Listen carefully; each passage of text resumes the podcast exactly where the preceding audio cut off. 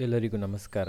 ನಂದರಾಜ ಬಹಳ ಉದಾರವಾಗಿದ್ದಂಥವನು, ಪುತ್ರನ ಜನನ ಆದಂತಹ ಸಂದರ್ಭದಲ್ಲಿ ಆತನು ಬಹಳ ಆನಂದದಿಂದ ತುಂಬಿ ಹೋಗಿದ್ದ. ವೇದಜ್ಞರಾದಂತಹ ಬ್ರಾಹ್ಮಣರನ್ನ ಕರೆಸಿ ಪುತ್ರನ ಜಾತಕರ್ಮ ಸಂಸ್ಕಾರವನ್ನ ನಡೆಸ್ತಾನೆ. ಅದರ ಒಟ್ಟಿಗೆನೆ ದೇವತೆಗಳನ್ನ ಮತ್ತು ಪಿತೃಗಳನ್ನ ಪೂಜಿಸ್ತಾನೆ. ಅವನು ಎಷ್ಟು ಉದಾರನಾಗಿದ್ದ ಅಂತ ಹೇಳುವುದಕ್ಕೆ ಒಂದು ಉದಾಹರಣೆ ಇಲ್ಲಿ ಸಿಗ್ತದೆ. ಅಂದ್ರೆ ಆತ ಈ ಸಂದರ್ಭದಲ್ಲಿ ಸುಮಾರು ಎರಡು ಲಕ್ಷ ಗೋವುಗಳನ್ನ ಮತ್ತು ರತ್ನಗಳಿಂದ ಹಾಗೂ ಸುವರ್ಣ ನಾಣ್ಯಗಳಿಂದ ಸಮವಾಗಿ ಅಲಂಕೃತಗೊಂಡಂತಹ ಏಳು ಎಳ್ಳಿನ ಪರ್ವತಗಳನ್ನ ಆತ ದಾನ ಮಾಡಿದ. ಈ ಸಮಯದಲ್ಲಿ ಬ್ರಾಹ್ಮಣರು ಆಶೀರ್ವಾದವನ್ನ ಮಾಡ್ತಾರೆ. ಗಾಯಕರು ಹಾಡನ್ನ ಹಾಡಲಿಕ್ಕೆ ಅಂದ್ರೆ ಭಗವಂತನ ಮಹಿಮೆಯನ್ನ ಸ್ತುತಿಸ್ಲಿಕ್ಕೆ ಶುರು ಮಾಡ್ತಾರೆ. ಬೇರಿ ದುಂದುಬಿಗಳು ಮೊಳಗ್ತವೆ. ಆ ಊರಿನಲ್ಲಿದ್ದಂತಹ ವಾಸಿಗರೆಲ್ಲರೂ ಕೂಡ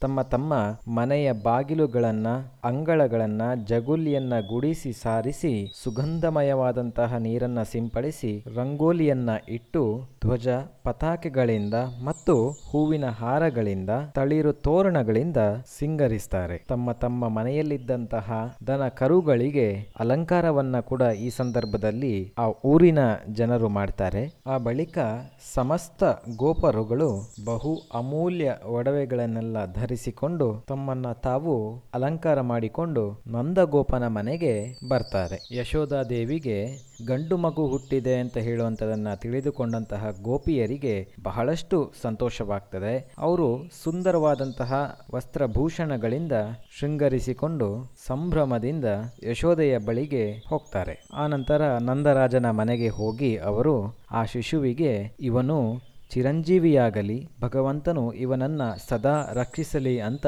ಆಶೀರ್ವಾದವನ್ನ ಕೊಡ್ತಾರೆ. ಅದಲ್ಲದೆ ಅರಶಿನ ಮತ್ತು ಎಣ್ಣೆ ಮಿಶ್ರಿತವಾಗಿರುವಂತಹ ನೀರನ್ನ ಒಬ್ಬರ ಮೇಲೊಬ್ಬರು ಚಿಮುಕಿಸುತ್ತಾ ಮಂಗಳ ಗೀತೆಗಳನ್ನು ಗಟ್ಟಿಯಾಗಿ ಹಾಡ್ತಾರೆ. ಆನಂದ ಭರಿತರಾದಂತಹ ಗೋಪಾಲಕರು ಒಬ್ಬರ ಮೇಲೊಬ್ಬರು ಹಾಲು, ತುಪ್ಪ, ಮೊಸರು, ನೀರು ಇವುಗಳನ್ನೆಲ್ಲ ಎರಚಾಡಿಕೊಳ್ತಾರೆ. ಒಬ್ಬರ ಮುಖಕ್ಕೆ ಮತ್ತೊಬ್ಬರು ಬೆಣ್ಣೆಯನ್ನ ಸವರುತ್ತಾ ಕುಣಿ ಕುಣಿದು ಹಾಡ್ತಾ ಆನಂದದ ಈ ಉತ್ಸವವನ್ನ ಆಚರಿಸ್ತಾರೆ. ಮಹಾನುಭಾವನಾದಂತಹ ನಂದಗೋಪನು ಬಂದಂತಹ ಎಲ್ಲ ಗೋಪಾಲಕರಿಗೆ ವಸ್ತ್ರಾಭರಣಗಳನ್ನ, ಹಸುಗಳನ್ನ ಮತ್ತು ನೆನಪಿನ ಕಾಣಿಕೆಗಳನ್ನ ಕೊಡ್ತಾನೆ. ಅಲ್ಲಿ ಉಪಸ್ಥಿತರಿದ್ದಂತಹ ಕಲಾವಿದರುಗಳಿಗೆ, ವಿದ್ವಾಂಸರುಗಳಿಗೆ ಅವರವರ ಅಪೇಕ್ಷೆಯ ಹಾಗೆ ಬಹುಮಾನವನ್ನ ಕೊಟ್ಟು ಸತ್ಕರಿಸ್ತಾನೆ. ತನ್ನ ಸತ್ಕಾರದಿಂದ ಭಗವಂತನಾದಂತಹ ಮಹಾವಿಷ್ಣು ಪ್ರಸನ್ನನಾಗಬೇಕು. ನವಜಾತ ಶಿಶುವಿನ ಅಭ್ಯುದಯ ಈ ಮೂಲಕ ಆಗಬೇಕು ಅಂತ ಅವನ ಮುಖ್ಯ ಉದ್ದೇಶವಾಗಿತ್ತು. ಭಗವಾನ್ ಶ್ರೀಕೃಷ್ಣನ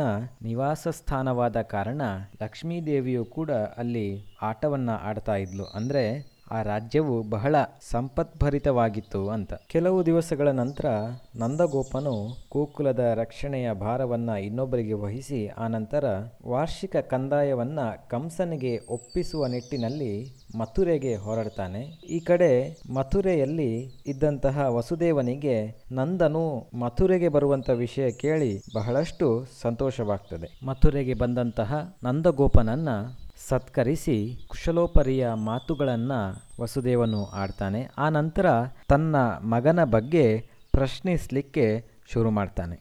ವಸುದೇವನ ಸಂಕಟವನ್ನು ಅರಿತಂತಹ ನಂದಗೋಪನು ವಸುದೇವನನ್ನ ಸಂತೈಸ್ತಾ ಆ ಸಂದರ್ಭಕ್ಕೆ ಉಚಿತವಾಗಿ ಮಾತಾಡ್ತಾನೆ. ಹೀಗೆ ಅವರ ಮಧ್ಯೆ ಕುಶಲ ಪ್ರಶ್ನೆಗಳ ವಿನಿಮಯವಾಗ್ತವೆ. ಆನಂತರ ಕೊನೆಯಲ್ಲಿ ವಸುದೇವನು ಹೇಳ್ತಾನೆ, ಕಂಸನಿಗೆ ಕೊಡಬೇಕಾಗಿರುವಂತಹ ವಾರ್ಷಿಕ ಕಂದಾಯವನ್ನು ನೀನು ತೀರಿಸಿ ಆದ ಮೇಲೆ ಇಲ್ಲಿರುವಂಥದ್ದು ಕ್ಷೇಮವಲ್ಲ. ಯಾಕಂದರೆ ಆ ಕಡೆ ಗೋಕುಲದಲ್ಲಿ ನಿನ್ನ ಅನುಪಸ್ಥಿತಿಯಿಂದ ಬಹಳಷ್ಟು ಸಮಸ್ಯೆಗಳು ಎದುರಾಗುವಂತಹ ಸಂದರ್ಭ ಜಾಸ್ತಿ ಇದೆ. ಹಾಗಾಗಿ ನೀನು ಬೇಗನೆ ಇಲ್ಲಿಂದ ಹೊರಡು ಅಂತ ನಂದಗೋಪನಿಗೆ ಹೇಳ್ತಾನೆ. ಆ ನಂತರ ನಂದಗೋಪನು ವಸುದೇವನ ಅನುಮತಿಯನ್ನ ಪಡೆದು ಎತ್ತಿನ ಗಾಡಿಯಲ್ಲಿ ಕುಳಿತುಕೊಂಡು ಗೋಕುಲದತ್ತ ಮರಳಿ ಪ್ರಯಾಣವನ್ನ ಬೆಳೆಸ್ತಾನೆ. ಇದಿಷ್ಟು ಗೋಕುಲದಲ್ಲಿ ಭಗವಂತನ ಜನ್ಮದ ಉತ್ಸವದ ಕುರಿತಾದಂತಹ ಕಥೆ.